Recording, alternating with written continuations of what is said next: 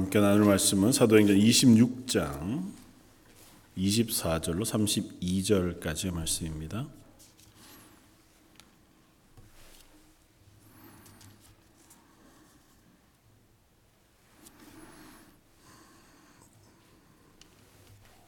사도행전 26장 24절로 32절까지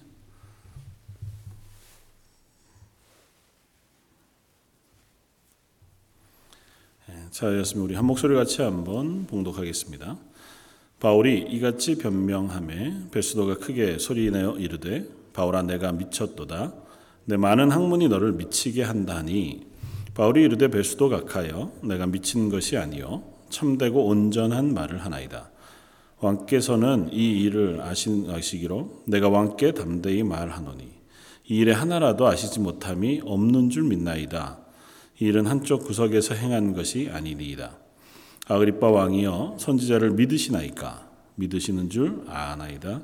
아그립바가 바울에게 이르되 내가 적은 말로 나를 권하여 그리스도인이 되게 하려 하는도다.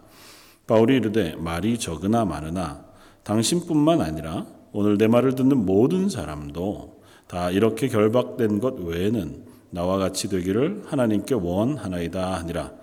왕과 총독과 버니게와 그 함께 앉은 사람들이 다 일어나서 물러가 서로 말하되 이 사람은 사형이나 결박을 당할 만한 행위가 없다 하더라. 이에 아그립바가 베스도에게 이르되 이 사람이 만일 가이사에게 상소하지 아니하였더라면 석방될 수 있을 뻔하였다 하니라. 아멘. 사도행전 24장까지 지난주에 저희가 살펴보았고요. 24장 말미에 벨릭스라고 하는 유대 총독이 사도 바울을 가이사랴에 가두어 두고 한편으로는 유대인으로부터 보호하는 부분도 있었고 또 한편으로는 유대인들을 좀 좋게 하기 위해서 죄가 없음에도 불구하고 사도 바울을 석방하지 않고 그곳에 가두어 두었습니다. 그래서 일정간의 자유도 허락해주고 그러기는 했으나 2년 동안 그 가이사랴라고 하는 요새처럼 되어진 성 그곳에 이제 감금되어진 채로 좀 자유로운 감금 상태인 채로 지나게 되었고 그동안 이제 자주 벨릭스가 이 사도 바울을 불러서 말을 나누고 복음을 듣고 또 말미에는 그렇게 써놓은 것처럼 혹여라도 돈을 좀 받을까 해서 그 2년간의 시간을 보내었다. 이제 그렇게 기록하고 있고 25장 26장에 보면 그로부터 2년이 지난 후에 그러니까 벨릭스라고 하는 총독이 이제 쫓겨나고 그 후임으로 베스도라고 하는 로마 총독이 다시 이스라엘의 총독으로 오게 되었습니다. 그리고 나서 벌어지는 일들이 5장 26장에 기록되어지고 있는데 베스도라고 하는 이 총독이 와서 또다시 사도 바울을 재판정에 세우고 또다시 사도 바울이 자기의 죄에 대해서 변론하고 하는 시간들을 갖게 되었습니다. 그러니까 예루살렘에 사도 바울이 와서 유대인들의 고소 혹은 죽이려고 하는 위협 때문에 산헤드린 법정에 선 이래로 벌써 5번째나 계속 같은 재판장 혹은 이곳저곳으로 옮겨다니면서 재판장에 서고 그곳에서 자기의 죄가 없음에 대하여 변론하고 그러고 있는 시간들을 보냅니다. 그러니까 한편으로 생각하면 참 지난하고 힘겨운 시간인 것 같아요. 그냥 아무렇지도 않은 고소사건이라고 하더라도 내가 집에 있으면서 법원에 출석해서 변론하고 다투는 과정이 2년 혹은 3년 계속 흐르고 있다고 하면 그게 한 사람의 인생을 되게 피폐하게 만드는 일이 될 것 아니겠습니까?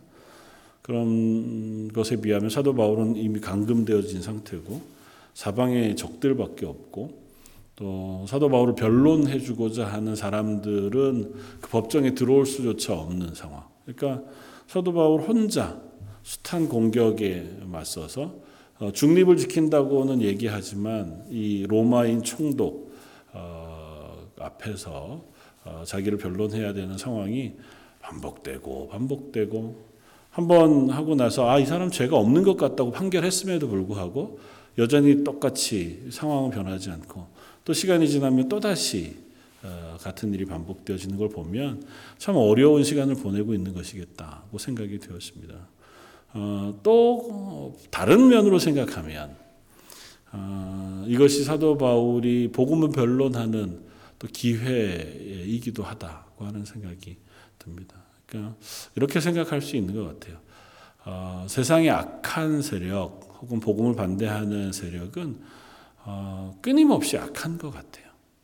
그러니까 악함이 조금씩 나아져서 어느 정도 선해져가고 선한 영향력에 영향을 받아서 자기 악함을 스스로 알아차리고 그거를 바꾸어서 좀 선해지는 예가 잘 없는 것 같아 보입니다. 기본적으로 인간이 악하기 때문이기도 하거니와 특별히 복음 앞에서 또 혹은 신앙 앞에서는 그냥 하나님께서 특별한 은혜를 베풀어 주시지 않는 한 그 복음을 반대하던 그리고 조롱하던 아니면 극심하게 미워하던 자리에서 선한 믿음의 영향력을 이렇게 본다고 해서 이렇게 변화되는 것이 참 쉽지 않구나 하는 사실을 확인하게 되고 그런 사실 앞에서 대부분의 그리스도인들은 좌절하기 마련인 것 같아요. 그러니까 저희들이 참 많이 힘겨운 경우도 이게 끝이 보이면 좋은데 끝이 보이지 않는 상황 속에서 내 믿음을 증명해내고 또 이 신앙을 유지해가고 또 다른 사람들 앞에서 내가 그리스도인으로서의 선함을 유지해가는 것이 참 어렵단 말이죠. 그러니까 좀 가는 게 있으면 오는 것도 좀 있고 내가 좀 못한 사람이지만 그래도 애써가지고 이번 한번 내가 좀 힘을 내서 좀 선하게 무엇인가를 시작하면 되돌아오는 것도 또 주변에서도 아유 참 잘했다 이렇게 칭찬하면서 격려가 오고 그러면 나도 또 힘이 나고 이러면 좋은데 항상 그렇지만은 않더라는 거죠. 우리가 그리스도인으로 잘 살기 위해서 결단하고 또 그렇게 시작한다 하더라도 되돌아오는 반응은 여전히 선한 반응이거나 거기에 합당한 반응이 아닌 경우들도 있게 되어지고 그런 걸 만나면 한두 번은 잘 버티는데 그게 계속되면 그게 낙심이 되고 실망이 되고 그러다가 보면 이제는 더 이상은 그런 힘을 낼 만한 또 힘도 자꾸 사라져가는 그런 지경에도 놓이게 되는 것을 보게 됩니다. 그런 의미에서 사도 바울의 모습은 참 우리의 본이 될 만하고 그런 사도 바울을 격려하시는 하나님의 격려와 하나님께서 그를 끝까지 이끌어 가시는 은혜를 우리가 묵상해 본다면 우리들의 삶도 바울과 같지는 못하다 할지라도 여전히 우리를 도우시고 우리에게 은혜 베푸셔서 이 걸음을 끝까지 걷게 하시는 하나님과 함께라면 우리가 부족하나마 이 땅에서 그리스도인으로 빛과 소금의 역할 혹은 다른 이들에게 선한 영향력을 미치면서 살아가는 혹은 복음을 증거하고 사랑을 나누어주는 역할을 하며 살아갈 수 있는 사람으로 설 수 있겠다 하는 생각을 해봅니다. 그래서 사도 바울의 재판의 숱한 이야기들을 쭉 살펴보면서 우리도 한편으로는 위로와 용기를 얻었으면 좋겠고 또 다른 한편으로는 다시 한번 좀 우리를 다잡을 수 있는 시간이었으면 좋겠다 생각이 되어집니다. 사도 바울이 2년의 시간 동안 벨릭스라의 시간을 보내고 이제 새로운 총독이 부임합니다. 베스도라고 하는 총독이 부임한 얘기가 25장 1절에 기록되어지고 있습니다. 베스도가 부임한 지 3일 후에 가이사랴에서 예루살렘으로 올라갔다. 그러니까 베스도라고 하는 총독이 처음 부임해가지고 가이사랴라고 하는 총독 그 성에 온 거죠. 벨릭스는 쫓겨나고 그리고 그곳에서 3일 정도 있다가 이제 예루살렘에 올라가서 자기가 다스려야 할, 관할해야 할 곳이 이스라엘이고 그곳의 제일 중심이 예루살렘이니까 아마 예루살렘에는 총독 관저로 갔겠죠. 그곳에서 이스라엘의 정치 종교적인 지도자들을 만납니다. 대제사장들과 산헤드린 회에 있는 사람들을 만납니다. 만났는데 2절에 보면 대제사장들과 유대인 중 높은 사람들이 바울을 고소할세. 당장 그렇게 했어요. 그러니까 새로운 총독이 왔습니다. 이미 이전 총독으로부터 판결을 받았어요. 이 사람은 죄가 없는 것 같다. 근데 또 풀어주면 어떻게 될지 모르니 그냥 마음도 얻을 겸 해서 가두어두고 있을 따름이었는데 새로운 총독이 오니까 유대인들이 또 다시 이 총독을 만나자마자 처음 한 요청이 뭐냐면 이 사도 바울이란 사람에 대한 고소였습니다. 얼마나 악한지요. 그러니까 사도 바울이 죽기 전에는 내가 먹지도 마시지도 않겠다고 다짐했던 사람들의 그 악한 결단 과 동조하고 있는 숱한 그 유대인들의 마음이 여전히 동일한 거예요. 2년이 지났음에도 불구하고 이들의 눈에는 여전히 눈엣가 가시와 같이 이 사도 바울을 바라보고 있는 거죠. 그러니까 새로운 총독이 오면 이제는 변화되어졌으니 이 변화되어진 베스도라고 하는 총독의 마음을 우리가 얻어서 사도 바울을 죽여야겠다. 그러니까 참 지치지도 않죠. 악한 행동을 하는 사람들 혹은 악한 행동의 모습들은 참 집요하고 대단하다고 하는 생각이 들 만큼 죄와 악에는 대강 뭐 이런 것들이 잘 없는 것 같아 보이기도 해요. 사람이 악하고자 하면 또 사람의 마음에 악함이 생겨나기 시작하면 그게 얼마나 사람을 더 깊은 곳으로 끌고 가게 되어지는지 모릅니다. 어쨌거나 유대인들이 베스도를 만나자마자 고소합니다. 고소를 하고는 이 베스도에게 이야기해서 이 예루살렘으로 좀 사도 바울을 데려다가 재판을 받게 좀 해주십시오. 그 이유는 뭐냐면 가이사랴에 있으면 손을 댈 수가 없으니까 예루살렘으로 데리고 오는 동안 중간에 또 예전처럼 계획해서 사도 바울을 급습해서 죽이면 재판이고 자시고 그냥 사도 바울을 죽이는 게 목적이에요. 이 사람만 없었으면 좋겠는 거예요. 그래서 그렇게 베스도에게 요구합니다. 그러니까 베스도가 허락하지 않고 가이사랴에 와서 재판을 하는 게 좋겠다. 그러니까 계속해서 이방인들은 뭐 그들이 선하지는 않지만 유대인들에 비해서 중립적이에요. 비교적. 그래서 다시 되돌아간 열흘 후에 가이사랴에서 다시 법정을 엽니다.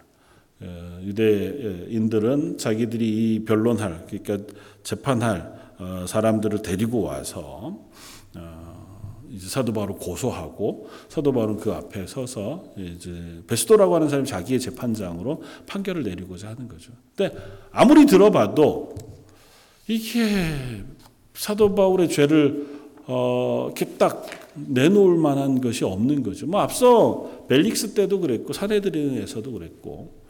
그럴 만한 이유들이 없는 거죠. 그러니까 이 베스도도 이거에 대해서 뭐라고 할 수가 없는 거예요.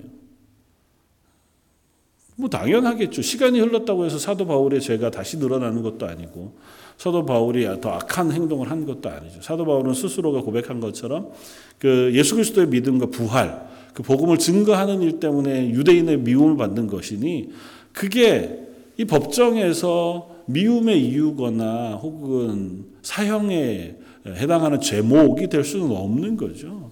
베스도도 그걸 뻔히 알게 됩니다. 그리고 자기가 생각하기에도 이게 별 이유가 되는 것 같아 보이지 않아요. 그러니까 이 베스도가 사도 바울에게 묻습니다. 최종적으로 내가 생각하기에 이러저러하다. 그러니 내가 보기엔 넌 무죄가 날 것 같아 보이는데 너 저 사람들이 얘기하는 것처럼 예루살렘에 가서 마지막으로 재판을 받고 이게 정리가 되면 어떻겠나 이렇게 이제 이야기를 하죠. 그러니까 사도 바울이 나는 그것이 원치 않는다. 나는 이미 가이사 로마 시민으로 가이사 앞에 내가 재판을 받기를 원했기 때문에 나는 가이사의 재판장에 섰으면 좋겠다고 이제 호소합니다. 사도 바울은 아는 거죠. 자기를 죽이려고 하는 위협이 뭐 하루 이틀이 아니었고 그 소식을 전해 들은 게 너무 당연했으니 이 사람들이 요구를 따라서 예루살렘으로 가게 되면 내가 설사 무죄 판결을 받는다 하더라도 내 생명이 온전해지기는 쉽지 않겠다는 생각이 하나 있었을 터이고 또 하나는 사도 바울 마음속에 끊임없이 하나님께서 동행하시면서 주셨던 사명과 은혜의 말씀인 거죠. 네가 로마에서도 이와 같이 내 복음의 증인이 되어야 할 것이다 하고 약속하셨던 하나님의 약속을 사도 바울이 기억하고 있는 것이고, 아마 사도 바울이 이 가이사랴에 있었던 2년여의 기간 동안에도 하나님 끊임없이 사도 바울을 위로하고 격려해 주셨다 생각하는 것이 합당한 것 같아요. 그러니까 사도 바울이 그곳에 있는 동안 홀로 있었지만, 또 혹은 그곳에서 아주 자유로운 생활을 하지 못했다 할지라도 그가 있는 동안 하나님께서 그를 격려해 주시고 또 힘을 북돋아 주셔서 그곳에서도 나름대로 자기의 복음을 증거하고 또 살아갈 수 있도록 은혜를 베푸셨을 것이고, 그것이 사도 바울의 너무 마음속에 강력한 소망으로 자리 잡았기 때문에 예루살렘으로 가서 재판받는 것보다는 어떤 이유에서건 나는 로마로 가는 것이 좋겠다. 그러니까 가이사 시저의 법정에 가서 난 재판을 받고 싶다 하고 하는 것을 강력하게 피력을 해요. 그러니까 베스도라고 하는 총독도 이 사람이 로마 시민권을 가지고 있으니 그가 거기에도 호소한 이상 뭐 그걸 허락하는 수밖에는 없다. 그래서 그렇게 이야기합니다. 그러니까 베스도는 아주 중립적이에요. 중립적이라고 보기에는 좀 어리석죠. 사실은 무죄라고 자기가 판단했으면 뭐 이유 여하에 상관없이 이 사람을 풀어주는 것이 마땅하죠. 근데 또 다시 로마로 압송할 이유도 여전히 가두어둘 이유도 없는데도 불구하고 베스도 역시 이 유대인들의 마음도 얻어야겠고 무죄인 사도 바울을 죽일 수도 없으니 뭐 어정쩡한 중립을 취하고 있는 것을 보여줍니다. 덕분에 사도 바울은 또다시 법정에 서게 되어지는 것을 봅니다. 베스도와의 법정 이야기가 끝이 나고 나서 또다시 법정에 쓸 이유가 생기는데 그것이 26장에 나오는 이야기이고요. 그건 아그립바라고 하는 헤롯 왕이 새로 부임해 온 베스도라고 하는 총독과 인사하러 내려옵니다. 그래서 26장 바로 앞에 보면 25장 23절에 이튿날 이제 그 재판이 있고 나서 그 이튿날 아그립바와 버니게가 크게 위험을 갖추고 와서 천부장들과 시종의 높은 사람들과 함께 접견 장소에 들어왔다. 이렇게 이야기. 그러니까 이게 베스도라고 하는 총독이 오니까 이제 또 다른 한 통치의 한 축이었던 왕이죠. 그러니까 헤롯 아그립바 2세. 그러니까 지난번에 한번 설명했지만 헤롯이 3대에 걸쳐서 헤롯이라는 이름을 쓰거든요. 그러니까 첫 번째 헤롯이라고 하는 헤롯 대왕은 예수님이 태어날 때 왕이었던 헤롯. 두 번째 헤롯 아그립바라고 하는 헤롯 아그립바 1세라고 하는 사람은 사도 요한을 목베어 죽였던 그 헤롯. 이 바로 헤롯 아그립바. 그리고 오늘 본문에 나오는 사람이 헤롯 아그립바 2세, 그의 아들이고요. 버니게는 지난번에 말씀드렸던 것처럼 헤롯 아그립바 2세의 오누이, 그러니까 오누이예요. 앞서 벨릭스의 아내였던 아내와 이 버니게가 자매고 헤롯 아그립바 2세는 그 오빠가 되는 거죠. 그러니까 근데 이제 이 버니게가 다른 데 시집 갔다가 그곳에서 다시 돌아와서는 뭐 역사적으로 완전히 결혼할 수는 없겠죠. 친 오누이가 공식적으로 결혼하고 뭐 이렇게 하긴 좀 어려웠을 테니까. 그러나 그들이 둘이 이제 부부처럼 그냥 살게 되어지는 역사적인 기록을 보거든요. 그러니까 그 둘이 이제 왕과 왕비의 모습으로 나타난 거예요. 그러니까 새로운 총독이 왔으니 서로 이제 통성명하고 인사하는 거죠. 베스도는 그래도 이스라엘의 왕이니 그 왕에게 좀 잘 보이고 싶고, 아그립바는 또 로마의 총독으로 온 사람이니 서로가 또 잘 지내야 자기의 왕위가 유지가 될 수 있단 말이죠. 헤롯의 왕위는 로마에 의해서 좌우될 가능성이 너무 높은 자리이기 때문에 서로 이제 만나서 인사하다가 보니까 이 바울 얘기가 나온 거예요. 그래서 바울 얘기를 이렇게 이야기하다가 베스도가 아그립바 왕에게 그런 얘기를 하니까 아그립바가 얘기합니다. 나도 바울을 한번 봤으면 좋겠다. 혹시 나도 바울이라는 사람을 좀 만나볼 수 있겠습니까? 그러니까 베스도가 뭐 당연히 만나시는 게 좋겠다. 그러면서 이제 아부처럼 하는 얘기가 뭐냐 하면 저는 이 사람들 하는 얘기를 도무지 잘 모르겠습니다. 법적으로는 무죄예요. 근데 유대인들이 자기 종교적인 얘기를 가지고 자꾸 뭐 예수라고 하는 분이 죽었다 다시 살아난 이야기 때문에 뭐 죽어야 된다 뭐 이런 얘기를 하는데 당신은 여기에서 통치자인 잘 알고 있으니 듣고 의견을 좀 주시면 제가 로마에 보낼 때 이러저러하다고 하는 그러니까 의견을 첨부해서 보낼 수 있는 참고가 되겠습니다. 그러니까 다시 재판이 열려요. 재판이라기보다는 그냥 어떤 의미에선 사도 바울의 이야기를 듣는 청문회 같은 자리가 열리는데 이유는 단순합니다. 아그립바가 바울을 보고 싶어서. 그러니까 나쁘게 얘기하면 그냥 온 김에 꽤 유명한 사람인 사도 바울의 얘기를 한번 들어보면 좋겠다. 심심해서 뭐 이런 의미가 하나 있고 또 하나는 베스도가 로마로 이 사람을 압송을 하긴 하는데 제명은 잘 모르겠음 이래서 보내면 무능하잖아요. 이 사람에 대한 뭐 상황을 좀 잘 써서 보내야 로마에 보낼 때 아, 이 사람이 가가지고 가자마자 이 예루살렘의 정세를 잘 파악했구나. 아주 지혜롭게 통치하는구나. 이런 이제 인상을 줘야 하니까 그때 당시 중요한 사건이었던 이것에 의견을 첨부할 그 의견을 아그립바라고 하는 이곳 사람한테 듣기를 원한 거죠. 그래서 다시 법정에 세웁니다. 세우고 아그립바가 사도 바울에게 너 할 얘기 있으면 해보아라. 이제 그렇게 이야기합니다.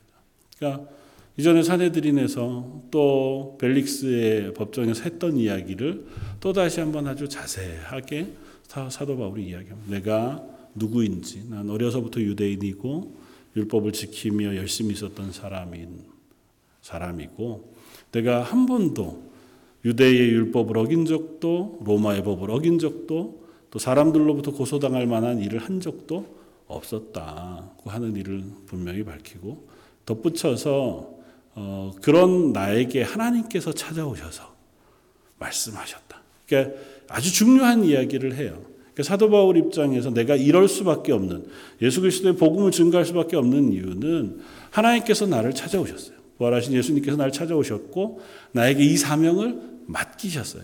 나는 이 놀랍고 신비로운 경험 그리고 신적인 위임을 내가 경험했으므로 이 부르심 앞에 내가 순종할 수밖에 없습니다. 하는 이야기를 사도 바울이 담대하게 합니다.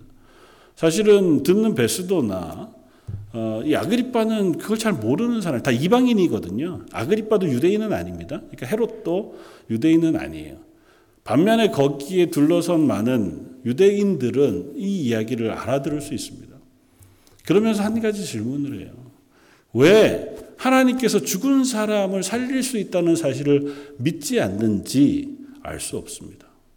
그러니까 내가 믿고 내가 고소당한 이유는 하나님께서 예수 그리스도가 죽음에서 다시 부활하셨다는 사실을 증거하기 때문이라는데 하나님은 전능하신 분이시고 우리의 조상 때로부터 계속해서 그 말씀에 순종하며 살아온 민족이에요. 그 하나님은 지금도 살아계시다는 믿음을 가지고 살아요. 근데 그 하나님께서 죽은 자를 살리셨다고 하는 사실을 왜 믿을 수 없다고 이야기하는지 그것에 대해서 변론합니다. 하나님 살아계시다면 그 하나님이 죽은 자를 살리시는 것도 당연히 하나님이 하실 수 있는 일이시고 그 일이 그냥 아무나 죽였다 살린 것이 아니라 우리의 조상 때로부터 소망해오던 메시아 우리를 구원하실 그 메시아에 대한 일이고 그 소망을 이루신 일이라고 하는 그 사실을 왜 믿지 못하는지와 그 말을 증거한다고 하는 나를 고소하고 하는 이유에 대해서 나는 받아들일 수 없다. 그리고 그것은 죄가 될 수 없고 그것은 하나님께서 내게 맡기신 너무 분명한 소명이라고 하는 사실을 당당히 이야기하죠. 그러니까 말에 하나도 틀린 것이 없는 거죠. 그러니까 사도 바울 입장에서는 뭐 좋다. 이번 기회가 되었으니 나는 내가 할 수 있는 한 최대한 내 사명에 대해서 고백하고 또 나를 불러주신 하나님의 구원의 복음에 대해서 이야기하고자 한다 하는 마음이 사도 바울에게 있었던. 그래서 사도 바울이 그 긴 이야기들을 하는 동안 다 잠잠히 듣습니다. 그리고 맨 마지막에 이렇게 고백을 해요.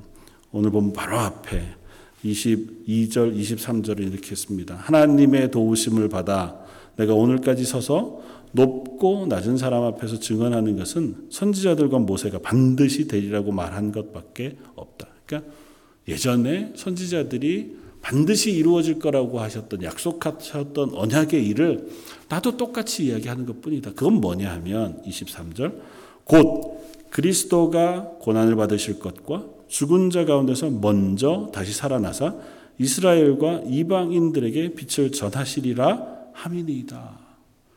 아주 핵심이 되는 말씀을 마지막 고백으로 증거합니다.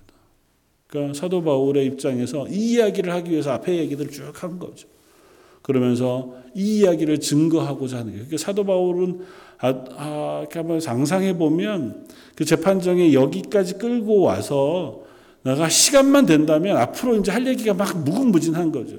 예수 그리스도에 대한 이야기를 이제 시작했으니 예수님이 누구신지, 그분이 어떻게 구원받으신지 이 얘기를 이제 하고자 하는, 한편으로는 기대에 찬 마음에서 이 고백을 했으리라고 생각이 돼요. 근데 그 얘기를 시작하자 24절에 바울이 같이 변명하게 하며 베스도가 크게 소리내어 이르되 바울아 내가 미쳤도다. 베스도가 이제 고만 듣고 싶다. 이렇게 증언의 중간에 끊은 것 같이 생각이 돼요. 보통은 왕도 와 있고 내빈이 와 있는 자리에 이 소개하고 있으니까 베스도라고 하는 총독이 새로 왔잖아요. 와서 자기가 좋은 사람인 것을 드러내려고 사도 바울이 아그립바에게 내주고 이제 이야기를 듣고 있는 마당에 거기서 막 화내면서 이렇게 얘기하긴 쉽지 않잖아요. 근데 베스도의 입장에는 이걸 끊고 더 이상 듣기 싫다 이렇게 얘기하는 것 같다고요. 소리를 지르면서 야 바울아 네가 미쳤구나. 너의 많은 학문이 너를 미치게 했다. 이게 베스도의 반응입니다. 그러니까 복음 앞에 선 또 한 부류의 반응인 거죠. 와 정말 듣기 싫다. 니는 정말 미쳤구나.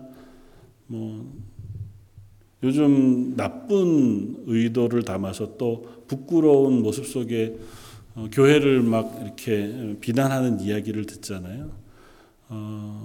그건 꼭 그렇지 않고 정말 믿음으로 온전하게 서 있는다 해도 어쩌면 같은 비난을 들을 수도 있다는 사실 우리가 염두에 둘 필요가 있어요. 그러니까 복음을 받아들이는 일반인, 죄인 혹은 일반인의 태도는 들으면 들을수록 이해가 되고 납득이 됩니다가 아니라 야 진짜 너가 예수에 미쳤구나.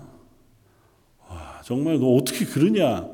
어떻게 그렇게까지 미쳤니. 이렇게 반응하는 것이 아마 일반적인 반응일 수 있습니다. 특별히 잘 아는 사람일 경우에는 교회 나가더니 제가 완전히 와 저게 빠져가지고 그렇게 반응하게. 왜냐하면 이해가 안 되거든요. 자기들의 입장에서는 논리적으로 상식적으로 받아들일 수 있는 게 아니고 하나님의 은혜가 아니고는 예수 그리스도의 십자가의 복음, 하나님께서 나를 구원하시는 그 구원의 이야기를 받아들일 수가 없어요. 인간의 죄성 때문이기도 하지만 인간의 이성이 용납할 수 있는 방식이 아니에요. 내가 뭘 주지도 않았는데 나를 거저 살려주신다는 거잖아요. 나는 무엇인가 희생하거나 난 무엇인가 잘한 일이 없는데 여전히 죄인인 나를 하나님께서 그냥 아무 대가 없이 살려주시고 그 대가를 하나님이 대신 지불하시는데 가장 사랑하는 아들을 보내어 그 생명으로 대신 지불하신다는 얘기잖아요. 우리가 받아들이기엔 너무 감격스러운 놀라운 은혜의 말씀이지만 믿지 않는 이들에게는 말도 안 되는 이야기인 거죠. 믿지 않는 이들이 보기에는 그건 상식적이지도 논리적이지도 공평하지도 않은 이야기라는 거죠. 야, 그런 하나님이 어디 있어? 그렇게 얘기할 만한. 바로 베스도의 반응과 똑같은 반응이 여전히 아마 우리들 앞에 놓여져 있으리라고 생각이 됩니다. 그러나 그 앞에 사도 바울은 어떻게 반응하는지를 우리가 보게 됩니다. 사도 바울이 그 얘기를 듣자 아그립바에게로 말의 방향을 돌려요. 그래서 아그립바에게 이야기합니다. 아그립바 왕이여, 왕은 이 일에 대해서 다 아시는 줄 압니다. 그거 알죠? 이스라엘의 왕으로 있었고 뭐 그간에 되어지는 일들, 교회와의 이야기를 헤롯 아그립바 2세가 모르는 바가 아니니까. 그리고 제가 이 일을 또 교회가 세워지고 예수 그리스도 십자가의 복음의 이야기가 어디 한 구석에 몰래 은밀하게 이루어진 게 아니고 벌건대낮에 그리고 공식적으로 일어난 일이라고 하는 사실을 아시지 않습니까? 그러면서 질문을 합니다. 아그립바 왕, 당신은 선지자를 믿으시지 않습니까? 믿는다 그래야죠. 뭐. 이스라엘을 다스리는 왕인데요. 그러니까 이스라엘의 전통적으로 가장 강력한 하나님의 명령의 도구였던 선지자에 대해서 이야기하니 믿을 수밖에 없고, 실제로 믿었는지 안 믿었는지는 모르지만 사도 바울이 이제 아그립바를 설득하는 이야기를 하는, 선지자를 믿으시지 않습니까? 믿으시는 줄 압니다. 그리고 설득하려고 하니까 아그립바가 발끈하면서 대답하는 거죠. 야, 네가 말 장난해서 말 가지고 나를 설득해서 날 그리스도인 만들려고 하는구나. 하지 마라. 뭐 그렇게까지 할 필요 없다. 나는 안 듣는다. 이제 뭐 그런 반대 반응을 보이는 거죠. 이것 또한 복음을 받아들이지 못하는 사람들의 또 다른 반응일 수 있겠죠. 그 앞에 사도 바울이 오늘의 제일 중요한 고백을 그 앞에 합니다. 우리 한번 같이 읽으면 좋겠습니다. 29절 말씀, 26장 한번 같이 읽겠습니다. 바울이 이르되 말이 적으나 많으나 당신뿐만 아니라 오늘 내 말을 듣는 모든 사람도 다 이렇게 결박된 것 외에는 나와 같이 되기를 하나님께 원하나이다 하니라. 이게 사도 바울의 고백이자 기도지요. 어떻게 보면 기도의 내용과 같은 고백을 마무리로 하고 있습니다. 내가 말을 많이 해서 당신을 설득할 수 있다면 말을 많이 하겠습니다. 또 말을 적게 해서 당신의 마음이 되돌릴 수 있다면 그렇게 하는 것도 나쁘지 않겠습니다. 제가 원하는 것은 다른 것이 아니고 이렇게 내가 결박된 것, 그래서 이 재판장에 서서 결박되어져서 당신 앞에 선 것 외에는 당신들이 다 나와 같이 되기를 원합니다. 예수 그리스도를 만나고 그 복음을 알고 그 구원을 경험하고 하나님의 자녀가 되는 놀라운 은혜를 알아 그 자리에 설 수 있는 사람들이 되었으면 좋겠습니다. 그것 때문에 사도 바울이 이 수모를 참고 있는 것이고 이 고난을 여전히 그는 견디고 있는 것일 뿐만 아니라 스스로가 그 길을 담대하게 걸어가고 있는 것이기도 한 거죠. 사도 바울이 편지한 것처럼 때를 얻으나 못 얻으나 항상 자기는 힘을 다해서 예수 그리스도의 복음을 증거하는 것 외에는 다른 것에 삶에 초점을 두지 않고 걸어가고 있는 사도 바울의 담대한 고백이자 또 뒤를 이어 그리스도인으로 살아가는 저와 여러분들을 향한 도전이기도 하겠다 생각이 되었습니다. 우리야 사도 바울과 같은 시대를 살고 있는 것도 아니고 또 사도 바울과 같은 상황 속에 있는 것도 아니지만 사도 바울이 고백하고 있는 것처럼 정말 얼마나 간절한 마음으로 이 땅의 사람들이 예수 그리스도를 알았으면 하는 그 마음이 있고 그들을 향한 빚진 마음, 또 다른 한편으로는 하나님께서 내게 맡기신 사명, 복음의 부르심 앞에 내가 열심으로 그 길을 걸어야겠다고 하는 어떤 다짐과 고백이 사도 바울에게 있는 것 같아 보입니다. 저 여러분들에게도 같은 고백이 있었으면 좋겠고 저 여러분들에게도 같은 소망이 있었으면 좋겠습니다. 하나님 앞에서 이 소망을 가지고 이 걸음을 걷게 되었을 때에 우리가 하나님의 자녀가 되고 또 하나님의 교회로서의 걸음을 걷게 되어질 수 있으리라고 믿고, 사도 바울과 같지는 않지만 하나님 저에게 바울에게 주셨던 은혜와 바울에게 허락하셨던 소망을 우리에게도 허락해 주십시오. 또 우리 자녀들에게도 이와 같은 담대함과 또 격려와 위로를 허락해 주십시오. 요즘과 같이 한치 앞을 알지 못하는, 그래서 정말 어디로 가야 할지 무엇을 해야 할지 알지 못하는 시기에라도 우리를 향하신 하나님의 인도하심, 보호하심, 그리고 격려하시고 우리를 향하여 여전히 우리 하나님 되어주시는 그 하나님을 의지할 수 있고 신뢰할 수 있는 믿음이 저희들에게 있게 해주십시오. 그렇게 고백할 수 있는 저와 여러분들 되시기를 주님의 이름으로 축원을 드립니다. 같이 한번 기도하겠습니다. 오늘 말씀을 생각하면서 한번 기도하면 좋겠고요. 또 한 가지 더 우리 교회에 연로하신 어르신들과 병원에 입원해 계신 분들 위해서 기도하면 좋겠습니다.